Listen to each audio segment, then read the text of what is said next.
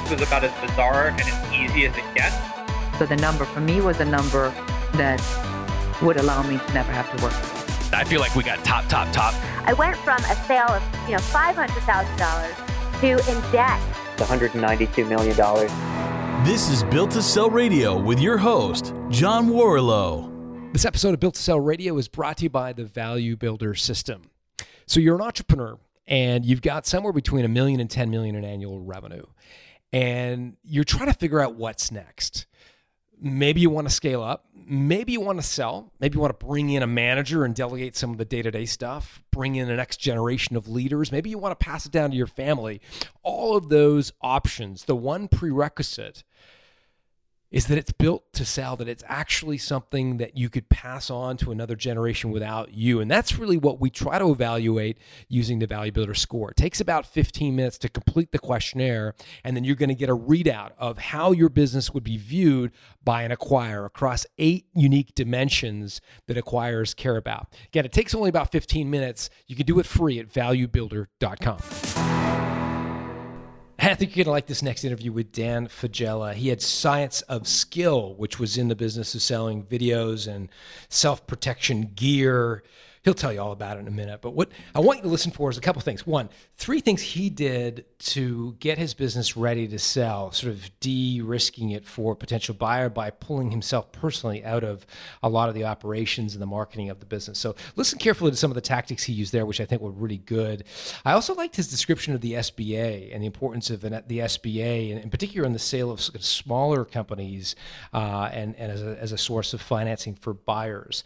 Uh, he also talked about you know how to pick a broker and I think did a really nice job of getting into the nitty gritty of his offer and how he structured the offer to get most of his second seven figure offer up front, which uh, which is uh, somewhat rare and, and a, and, a, great accomplishment for him. So without further ado, here is Dan Faggella.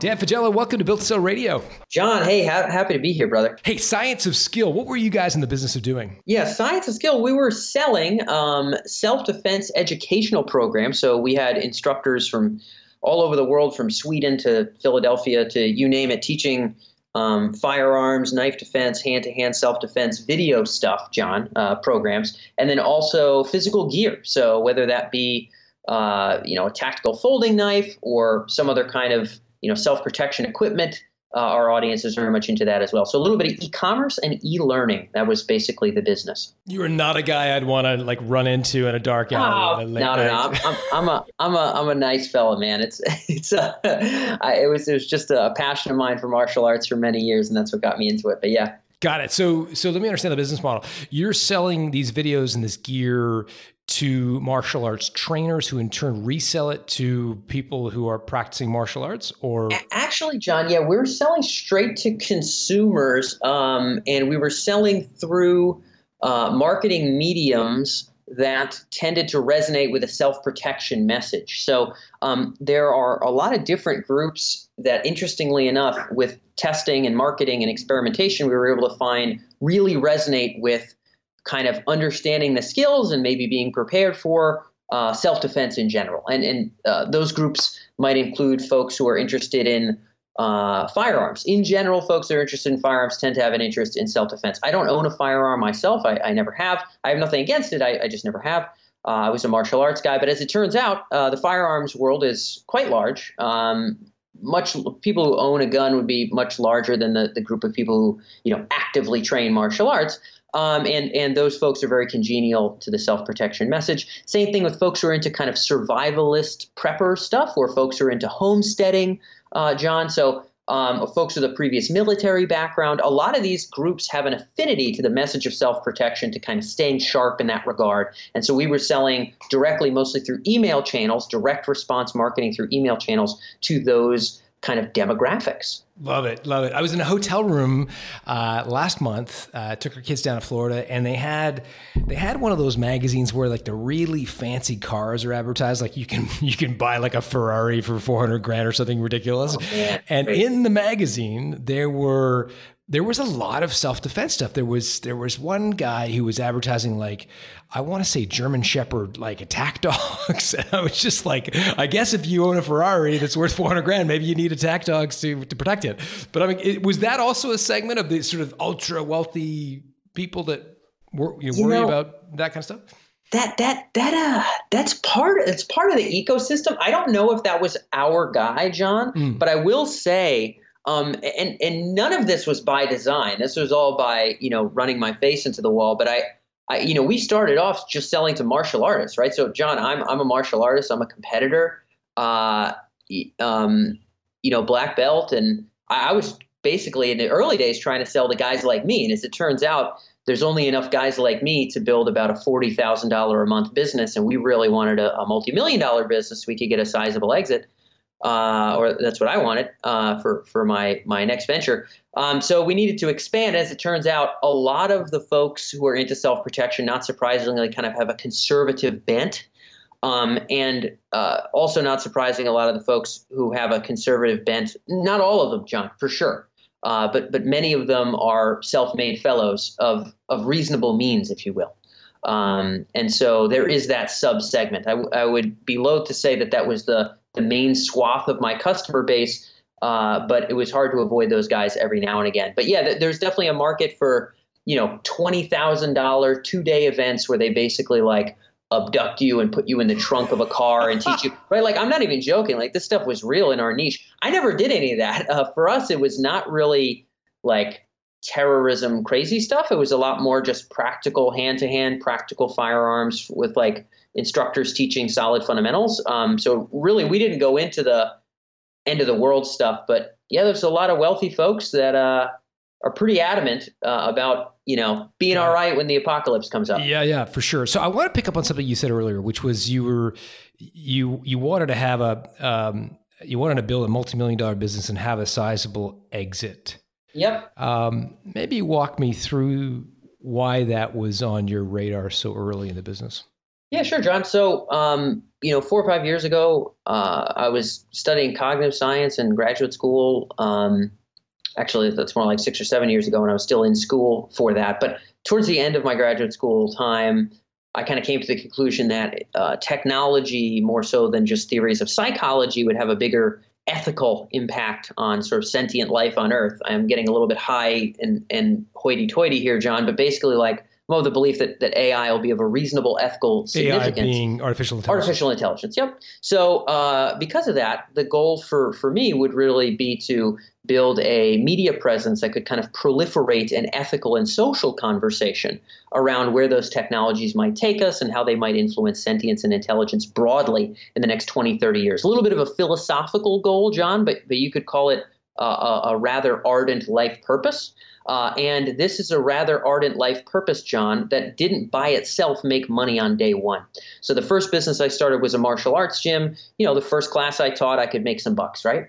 Uh, and, and now when I sold that martial arts gym, um, I, I wanted to move on to my life purpose, John, but uh, my life purpose wasn't going to make money on day one. So what do you do? You either beg for money and give away equity, or you build your own very robust revenue stream and then find a way to automate operations um, so that you can move to Silicon Valley with your own substantial means rather than uh, having to kind of beg, borrow, and steal from wealthy folks. So I had kind of known that this would not be a dollars on day one kind of a media enterprise, kind of a market research firm, which is what we sort of turned into a platform uh, that we're aiming to build. Um, so I knew I would need dollars, and I knew that it wouldn't be worth kind of giving that away in equity to someone who didn't share maybe the moral vision of what I was ultimately after. So uh, building a business explicitly to sale was the plan from day one. So you were a mercenary about this. You were trying to build a company as quickly as possible uh, that would be worth as much money as possible so that you could take that money and Yep. and invest it in something you felt passionately about. Exactly, yeah, something that I felt would be a worthwhile use of my human life. Yeah. Okay, so this is like a this is like a really philosophical conversation with me because Sure. because what you're what you're saying is is the ultimate built to sell company, right? So it's it's it, you're the express purpose, explicit purpose to sell it as soon as quickly as possible, and it's the sort of built to flip mentality, which is often really uh, criticized in in certain circles where it is. It is. You know, where people say, "Look, you've got to have a big vision, and it's got to be you know tied to a purpose." And and and and you know to some extent the message the inherent message i hear in that is well you know like don't be such a money grubbing uh, capitalist. You should be doing something for the greater good. What i hear in you what you're saying is that that you share some of that that desire to do something for the greater good but you saw the business as sort of this mercenary sort of vehicle to get you there. Yes all day. And and don't get me wrong um, you know I, I did we did kind of have to come up with what would be the values and kind of legitimate purpose of science of skill as we moved along as well. So it wasn't, you know, maybe in the very early days when I thought I could flip it after about a year, uh, which you know my my naive early 20s mid 20s self uh, maybe maybe thought like hey you know if we get this thing up to 50 grand a month and we can flip it awesome but uh, banks aren't going to back a business with only one year of tax returns even if your growth is really nice but anyway um, yeah we did actually uh, you know, d- discern and determine kind of the core values and core purpose for Science of Skill. Uh, and we had a team that was actually on board with that. Uh, and they all knew what I was selling for and where I was going. I was very transparent from day one. They knew what my passions were. Uh, they've, you know, seen me give TED Talks on this stuff. Uh, so they, they know what my ultimate goals are. But we also made Science of Skill um, a worthwhile business as well so that it can carry on uh, beyond me, carrying forth kind of the same sort of purpose of bringing uh, kind of a qualified objective perspective to self protection training online um, and uh, kind of getting rid of the uh, political tinge that a lot of those kind of materials currently have on the internet. We sort of made our presence void of that. So we did determine a purpose for Science of Skill. Don't get me wrong, John, but yes, uh, my grand moral purpose uh, was to take those funds and to funnel them into something that I thought would be genuinely very high level, morally worthwhile. Um, Got it. Yeah. So, so what did you do as you approached the exit to make sure your business was as sellable possible? And I, would love to know very, yeah, yeah. Know, very tactical. I mean, you're Let's. you're a tactician, so like, what what you know, what did you do very tactically to make sure your company was a sellable asset versus just like, oh, that's Dan's little pet project? Yep.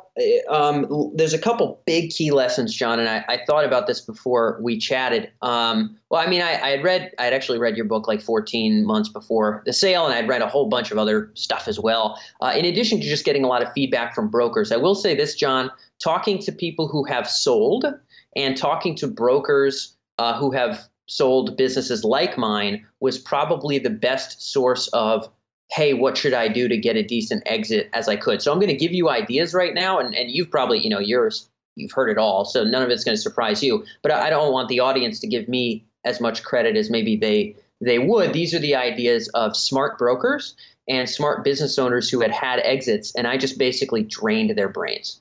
Um, and so uh, a couple key ideas, John, if, uh, if I can just kind of riff on like maybe three top things that I think made the, the buyers willing to pay 90% down. Yeah, shoot.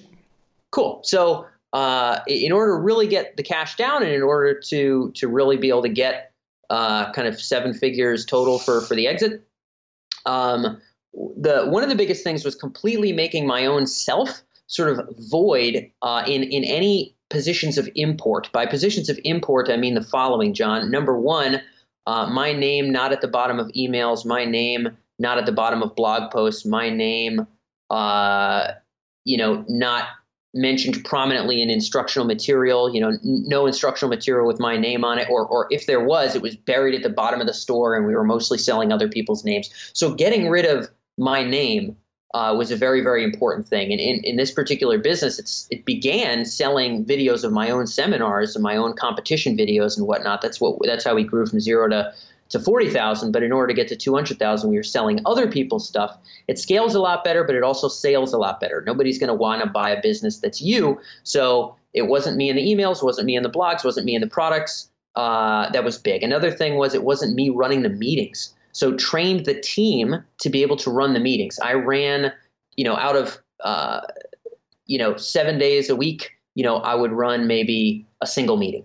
Um, otherwise, my two main guys, one of whom was part time, one of whom was full time, um, would kind of run the meeting with the team. They would send me an audio recording later on, and we call it a day. So I gradually weaned myself out of meetings. Kind of, you know, every couple months I would take away a day. Every couple months I would take away a day and I compensated them for being able to do that. So um, I took myself out of kind of operational necessity and I took myself out of visibility to the outside world. And this made it evident that it wasn't Dan's pet project, as you said. Does that, does that make sense, John? You want to Yeah. go any farther on that? No, crystal clear. Okay, awesome. So uh, another really important point, John, was uh, removing myself from sales. So uh, I'm in entrepreneurs organization here in San Francisco, um, and uh, a lot of folks don't sell their business mainly because, uh, from what I can gather, really nobody's going to actually make money if they aren't around. In other words, even if it is a four, five, seven, eight million dollar business, uh, 90, 85, 78% of the sales are closed by the owner. Uh, you know, these are a lot of the time service businesses, John. Um, and uh, the, the wheeling, dealing, and the big deals are done by the owner. And those are businesses where people can can kind of hire an operations guy uh, and maybe free up a bit of their time, but they really can't sell it, and they certainly can't sell it for a, a large sum down. Uh, my goal was definitely a large sum down to, to pursue my Silicon Valley ventures. Um, and it, it was also, uh, you know, I wanted to instill a lot of confidence in the buyer. So um, I made sure that uh, the way that we drive sales, John, was through email marketing and affiliate marketing. I trained my right hand man. I gave him 5% of profits uh, month over month, trailing uh, from the previous month once we could kind of crunch the books, um, in order for him to handle all affiliate relations and all email marketing relations. So we determined a way to calibrate our spend, uh, guesstimate our return based on previous return from those similar advertising channels, and he would simply pitch me, "Hey Dan, here's here's how I want to spend forty thousand dollars this month. Here's the affiliates I want to talk to. Here's the email marketing guys I want to talk to, and here's how it's going to roll out throughout the month." um, you know, I would give him the thumbs up on it for three, four, five months in a row, and then he wouldn't even ask for a thumbs up. He would just go spend the damn money, John. And uh, and so and so the money was being made um, without me being part of making money, uh, and and that was a very important part for selling for ninety percent cash down. And what was your uh, physical setup? Are you working in the same office as Uh, your all, guys? all or- remote, all remote. So uh, we had one full time employee, one part time employee, and then two contractors, and then we had a guy, a couple uh, fellas overseas helping out with um, development and and some data management stuff. But um, very very small team, 100% remote. We would get together once a quarter uh, to do our quarterly and or annual planning. Um, but otherwise, we were just you know in our boxer shorts on Skype or you know uh, kind of email um, you know, managing the business remotely. And so you built this thing up. I mean, what, what kind of revenue were you able to get to uh, profitability? Yep. So uh, revenue at time of sale. Now we we had gotten it a little bit higher than this, but it was it was a little bit tough to sustain through some of the advertising channels that we had had. But when we sold, we were maybe 210 grand a month. It, uh, but the the benefit of that, John, is that 75 80% of that was recurring revenue um, from kind of subscription based uh, uh, programs for our kind of you know self defense education material. So uh, we have kind of a Science of Skill Plus program, um, you know, where folks can can uh, kind of sign up for a full blown curriculum in, the, in that domain, and that comes along with a lot of physical products and things like that. And so we make that a pretty enticing offer for folks. And so we made the bulk of our revenue recurring. Um, and so we were 210 by the time we closed out. General profitability, uh, a little bit under 20%, I think, for the totality of, of last year, 2016. Uh, the year before, or the, our first year was like 28% profit. Our second year was like 25% profit. And then our third, I think, was more like 18% profit uh, overall. And that's when we when we broke 2 million top line. Um, so that was kind of where we were at my point of sale. And now the new folks have taken over and they're kind of cruising from here. So, so just round math, you're roughly two million top line, four hundred thousand bottom line, roughly. Uh, yeah, 2.2 gross sales top line. Got it. Uh, 2.2 gross, gross sales top line, and then um, uh, bottom line maybe a little bit under 400. Um, but I, I paid myself maybe a little bit too handsomely. So if you add back my own salary, you know, safely over half a million bucks. okay, got it, got it, got it. That's helpful for sure. Cool. And um, so I think we understand, you know, why you wanted to sell to, to fund this kind of broader purpose. Yep. Was there a triggering event of some sort that that that kind of kicked the ball off? Um, you know, n- no, not not really, man. I mean, again, I, I built the thing to sell. So the triggering event would have been when my shift from how am I going to live as a fleeting human existence uh, went from, um, you know, uh, seeking progress in in the kind of the psychology exploration of of you know human well-being and intelligence to uh, sort of the ethical implications of replicating that in technology to, to, to, AI. So the triggering event for me was really a big shift from cognitive science to the implications of tech, uh, and knowing that that would involve uh, uh quite a large enterprise to really be able to influence some of those trajectories that I think will be morally important. And so that, that was really it, John. I had no, there was no like, oh, I've been growing it for two years. I really want to sell. Like I wanted to sell from, from day one. So I, I have no real answer for you there. Yeah, no, I, I, but so I'm curious because as you say in your own words, you, you sort of started it with that in mind. So there must have been some uh, some of some event or some something that happened because nothing changed. You you always had this bigger vision. You were doing this for yes. a mercenary reason, but eventually something changed where you actually you went from sort of pro like you went to proactively sell the business. So did you hire a broker? Did you? Yeah, yeah. I mean, John, I'll be honest. I was proactively trying to sell the business from uh, month 14 until we sold. So um, uh, you know, want to sell the whole time, John. Uh, don't, don't want to mislead you there. Um, so yeah, I mean, as, as soon as we were 14 months in, we were doing 45 grand a month in recurring revenue. Uh, and I was pretty sure like, hey, you know, we could definitely get this thing sold. Uh, you know, but the SBA doesn't want to get behind a business that doesn't have a robust track record. Um, and uh, it, it's tougher to get kind of a more robust cash down arrangement when you you have less of that track record as well. Um, and you know, in the earlier days, it was a little bit more built around my personality than it was built around our instructors around the world. Um, so yeah, I mean, man, John, again, I've been trying to sell it for three years by the time we sold. So uh, three years of kind of talking to different brokers and trying to figure things out. We had a number of offers I didn't like that was kind of disappointing because they took up you know half a year of my life. Um, but then we finally got a, an offer that I I thought was uh, reasonable. Um, and uh, we called it a day. So I would have sold for you know a third of a million dollars.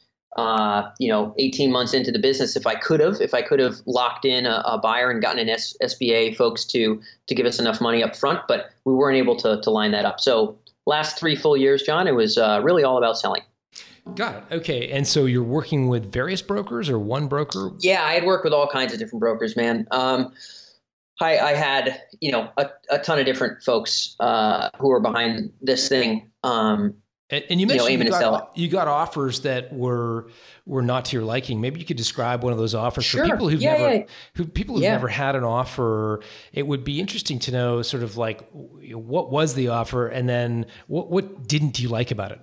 Totally. Yeah, I'll give you a great example, John. So um, we had uh, towards the end of 2015 um, or right from the middle of 2015. These things always take a long time, so uh, really important for readers to know that. Again, I was trying to a- actively sell for three years, and each one of those three years, John, you know, just as a sidebar, we more than doubled um, the the business uh, while I was actively trying to sell it, and also while I was juggling um, TechEmergence and you know doing speeches and writing articles and growing that media presence at the same time. So uh, it was a lot of things on the plate. Um, but I wanted to keep it growing so we could get a higher valuation. We were growing quite quickly towards the end of 2015, and we got an offer that was, uh, I, forget what multiple of profit it was at the time. Um, it might have been a little bit over 2x profit, uh, but it was based on tax returns. So this was the end of 2015 and the multiple of profit was based on the tax return from the from the end of 2014. So it was that tax return that the profit multiple was based on. It was like a two point something, and it was like 400 grand. Uh, and the S- the SBA at that point was willing to get behind it. We were we were not three years old yet. We were still way less than three years old. But the SBA we had significant growth. Um, you know, we were we were doing per, you know quite well profitability wise. But the multiple was based on uh, the profit from a year before. And by this time, we were doing you know close to three times the top line revenue we were when when uh, the end of the previous year had ended and so uh, it was a very depressing multiple to see um, to see it based on numbers from you know 10 months prior. So it was you know it would have closed probably sometime late November 2015 for 400 grand flat, just flat down from the SBA, call it a day. Um, but it was it was based on just such disgustingly ancient numbers that I, I just did not want to pull the trigger. Got it. And so then you got an offer which you thought was reasonable. What was the offer that uh, that caught your fancy?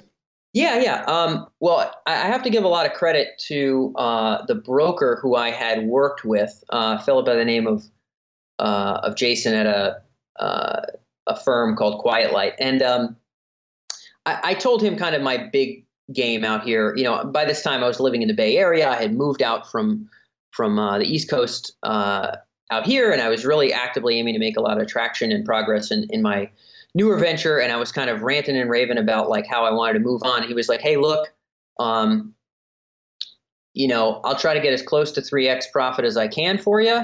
Uh, and you know, I, I don't think I can get you five times profit if you want to sell this in short term, but I can I can try to get as close to 3x and get as much upfront as you can. So I want you to list this for, you know, just a hair over a million bucks.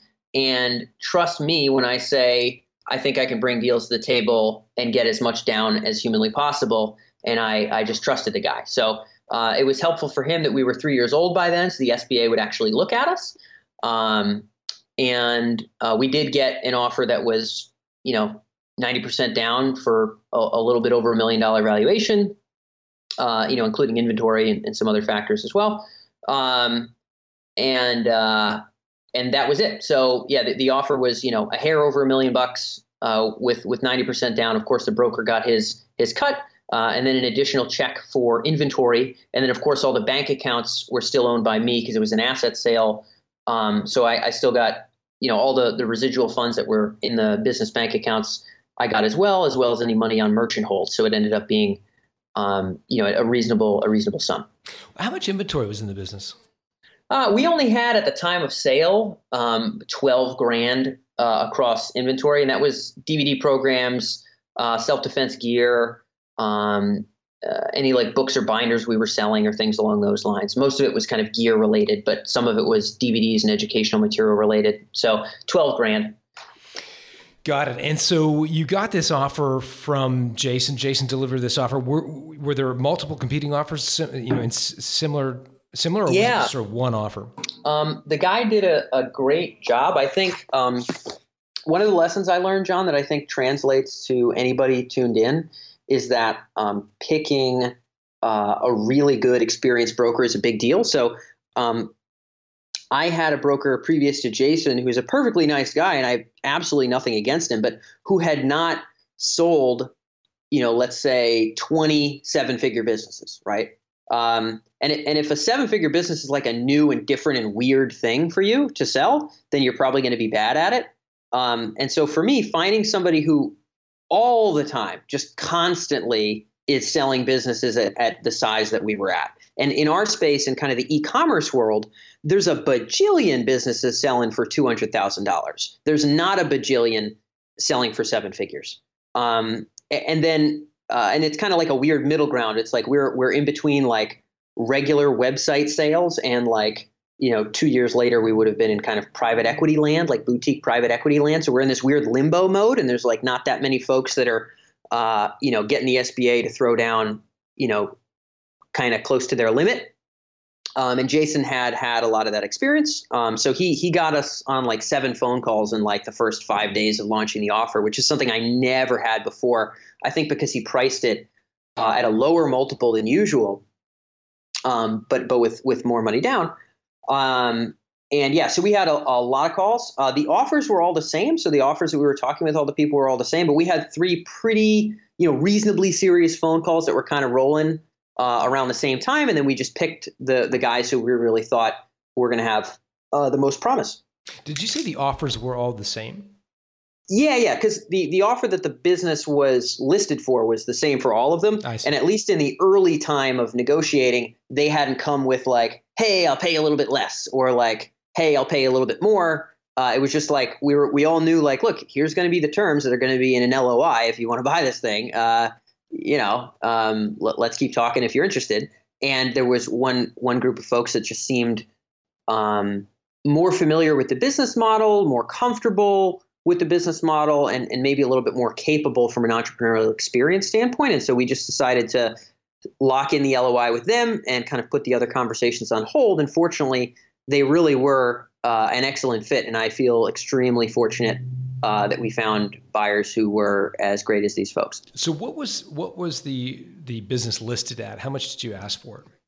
Uh, a million, and then some some some ten thousand number after that, maybe a, a, like like less than 1.1 like a million eighty a million eighty or something. And then you add in inventory you add what's in merchant hold you, you add you know i mean there's there's some other bundled stuff in there uh, to kind of lift that but just in terms of hey if you want to buy this thing uh, you know something in, in that range. And it, it was also made clear that the buyer is happy to finance 10% of this transaction or something Okay, so like you that were So- explicit that you were looking for an all cash offer or almost all cash offer. yeah yeah it was it was some wacky vendor take Yeah, back or it- some yeah. it was it was pretty darn clear from the listing and it was also clear like hey you know um, this is a recurring revenue business this thing has grown more than 2x every year uh, there, there's some pretty good promise here you know i think we probably uh, now i don't i won't know until mid mid or end of this year john but i think we actually uh, are pretty safe and sound in the inc 500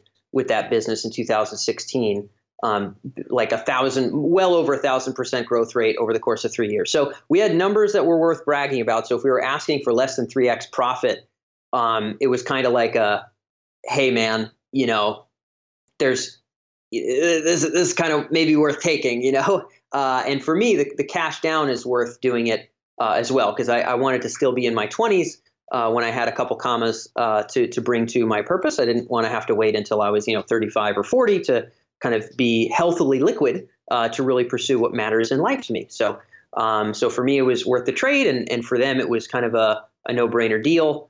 Uh, a little bit lower than I would have liked to sell for. I would have loved a 1.2 or or, or 1.5, 1.6, uh, which wouldn't have been wholly unrealistic. But the cash down was enough to just get me to shut up and take it. Was there? I I mean, as you look back on it now, uh, in the you know cold sober light of day, Yeah. what might you have done differently had you had you had the the whole thing to do over again? man, I feel pretty fortunate in this regard. Now, the, by the whole thing, do you mean this particular transaction, or do you mean the entirety of of the sale of the business, like all the efforts to sell the business Mm. throughout the whole time? I really mean you know that that transaction. Okay, that transaction. yeah, the the one you actually consummated. I, I gotta say, um, it's a funny way to put it. Uh, that I, I gotta say, um, I'm really fortunate that this was about as smooth a transaction as I as I I could have possibly sort of asked for. I'm thinking now as to what kind of the major hurdles were. Um, Was there any, You know- was there any was there any idea on your part to to potentially play one of the offers off the other and and and and use that as leverage to gin up the price a bit? You know, I mean, I, I didn't even actually talk to that talk about that very seriously with the broker, to be honest. Um, we uh, uh, once we had the LOI signed, like the other guys really do have to sit in the in the back because you know you're kind of locked in with that one fella for that that period of time. And and uh, honestly, we we didn't we didn't go back to the other folks and say, hey, we're in an LOI, but if you'll pay a little bit more, we could probably get you in the door instead. Um, we honestly didn't even go there, uh, although maybe we should have, John, but we didn't. the The thing that I probably could have done better um, uh, was in the, and it's pretty interesting because organization wise, that was kind of like my focus was making this thing one big system. But one thing that I didn't systematize super well was the orchestration of all the logins and all the passwords and all the switching of everything that my credit card was plugged into, and like having that in a in a in a list like before we even started the sales process, not like post sale, but pre sale. Uh, that would have been a little bit helpful and handy on both sides um, to aid in the transition. And that ended up like, oh man, I got billed for this thing that's still being used for the business and yada yada. Uh, and, and we're going to reconcile all that, uh, so it's not a huge deal. But it was kind of the the main hiccup. But I, I have to say, it was really weird. Um, John, you know, the the LOI was exactly what was listed uh, online, and then um, uh, the the letter of you know intent to buy or you know, whatever, uh, was exactly what the LOI was. Um, there was like no like skeevy undercut darkness in there.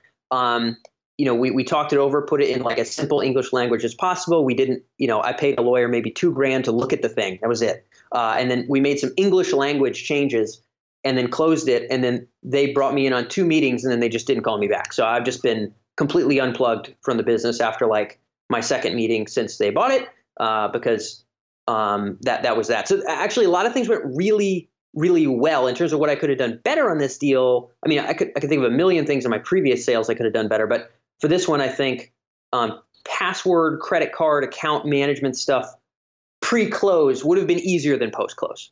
Um, but but even that wasn't wasn't too huge. Yeah, no, it's. I mean, I think I think the password, although it sounds trivial, it's it's true, right? Like you've got your life running on your credit card, and in the moment oh, tons the business trades hands, you've got to sort of scrape that all away and get them to put it on their credit card. So yes, yes, yes, yes. It's a, it's a very fast handoff, and I I probably uh, undervalued how many of those handoffs there are. Luckily, I'm working with guys who are really nice guys, and uh, you know, if if they get dinged for something they shouldn't, you know, they just tell me if I get dinged for something I shouldn't, you know, I just let them know uh, and and we're we're all kind of fair and square. But it would have been much easier to have a big tick list beforehand, I think. So, what is the ten percent that was was not paid in cash? What is that contingent on?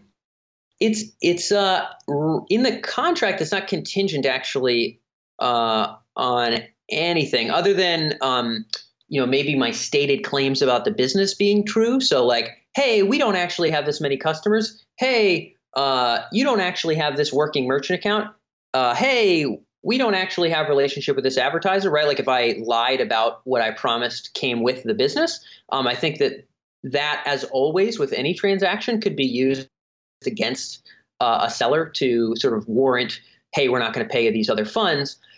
Um, so it, it, it's not it's not explicitly hinging on anything other than those fundamentals. It's not hinging on growth. It's not hinging even on uh, on on you know profit, it, it's it's like a it's financed in there, right? So it's like, hey, here's how it's going to be paid, and it's going to be paid over this amount of time. Now, the bank's going to get their funds first, John. So you know, uh, honestly, I think I think it's like the maximum to pay it all off is like eight years, which makes that amount of money like even though it's six figures, it makes it meaningless.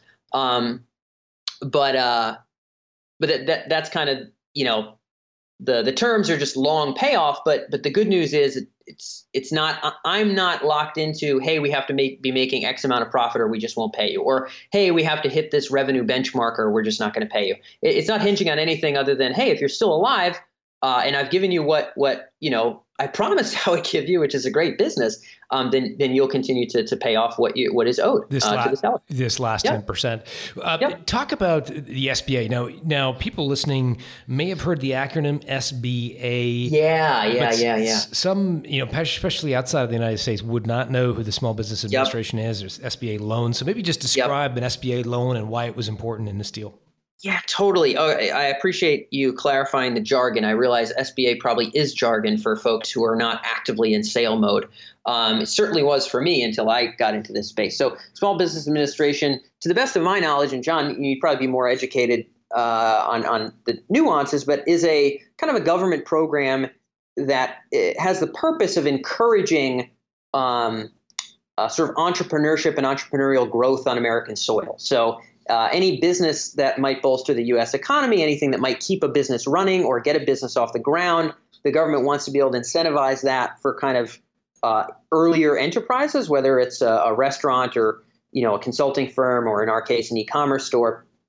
And so they'll provide loans to a business buyer at terms that a bank might not do because the government will actually back uh, the transaction because the government wants to incentivize entrepreneurship. Um, you know, uh, America has had a pretty good history with entrepreneurship, and, and they probably want to encourage uh, some some portion of that uh, to, to maintain our, our gargantuan GDP dominance, uh, you know, in the world.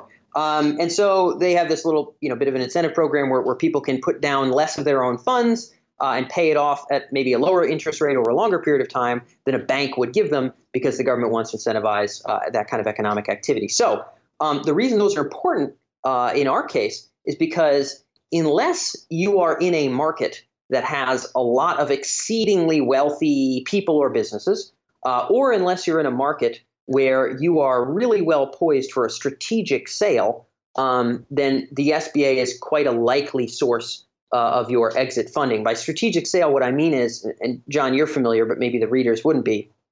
You know, if you make some kind of a special uh, file sharing, you know, uh, within enterprise uh, software that like helps people share um, you know, share and, and also like cut off permissions to different documents or something, some kind of legal file sharing within enterprise. If there's some larger CRM program or some larger like uh, legal tech firm that really wants that functionality uh, and, and wants the super expertise that built that functionality, they may snap you up, buy up that business, not just based on a multiple of profit, but based on the value and money it could add to their business, not just as its own little entity pumping out its own little pittance of cash, but in what it means to the larger enterprise that it gets sucked up into. That would be kind of a strategic sale. Uh, those are lovely things, and certainly it didn't happen to me. So, uh, but back to the SBA. In your case, it wasn't necessarily a strategic sale. So the no. the acquirer was using an SBA loan yep. to buy your business. Yes. And so the, yeah. Yep. So the, the acquirer, um, they they they went to the SBA. They had previously sold um, uh, kind of a construction-ish business, and they were running a software as a service company selling to governments that was making a decent amount of revenue. And the SBA was okay with taking, you know, the amount that they had to put down. I honestly don't remember how much of their own funds they had to put down, but the SBA was fine, kind of covering the balance uh, on what the rest of the down payment to the to the buyer, which or to the seller, which is me, was. So they they went to the SBA and said, "Hey, here's our track record. Here's who we are. Here's how much money we have. Here's our credit score, um, and here's what we want to buy." Uh, and and then the SBA said, "Okay, well, here's how much I'd like to see you put down in order for us to finance uh, this deal." So. The balance of it, yeah. And Yep. to be clear, you're not, um, you, you know, if if the buyer defaults on that uh, loan, the SBA, you know, seeks to get be repaid by the acquirer. You're not in any way uh, co-signing that loan or or guaranteeing No, no, loan of no, any sort. yeah, to- totally not. Yeah, I mean, so it was a lot of trust from the from the the buyers for sure, John, on like, hey, are we buying something real, right? Because I, I don't think they would have been confident with ninety percent down unless they knew, um, you know, I was a very hands off uh, director, not an operator, uh, and that sales were going to happen even if I did the deal, because like you said, it was really going to be all on them. You bet. Uh, you bet. So, um, what a great story. I, I you know, I, I'm grateful for you sharing it. Uh, Also with such candor. Uh, where do people? I know you've got a, a, a new business in in, uh, in the works, uh, a new purpose, a bigger purpose. Where do people find out about that and reach you? Yeah, for sure. I mean, people people who just want to, um, you know, reach out to me directly. I mean, it's just danfaggella.com. But the the newer website, we're actually going to be redirecting the URL. I'll give you the new URL. It's Emerj e m e r j uh, dot com, and that's that's uh, uh, kind of the the bigger artificial intelligence market research firm. An article there that might be worthwhile. The only reason I mention that URL, John, for your listeners, is because I had never done it before. But the only article that I've written about kind of the whole process of preparing to sell, the whole process of strategizing, you know, why and when to sell, uh, and what that felt like, worked like, and turned out like. Um, I, I put together into kind of a longer piece. So emerj.com slash exit um, is kind of a bigger article about this whole process. So pe- people who want to know, like, you know, what the heck do I have to do for like the two years leading up to getting a sizable, you know, sum of bucks for the business here, they'll get to see kind of the, you know, the hard lessons learned on my side and the stuff that ended up working out in, in kind of greater detail. So that that article might be useful for your kind of folks. They might not like AI, John, but hopefully if they want to sell, uh, they could learn a thing or two. Emerj.com slash exit. Dan Faggella, thanks so much for joining us. John, hey, thank you.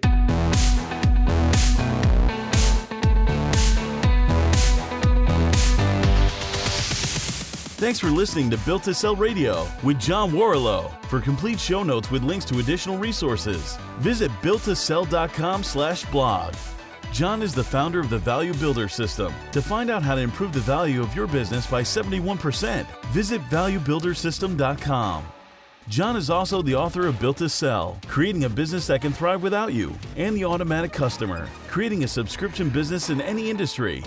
Connect with John at facebook.com slash built to sell or on Twitter at John Warrillow, W A R R I L L O W.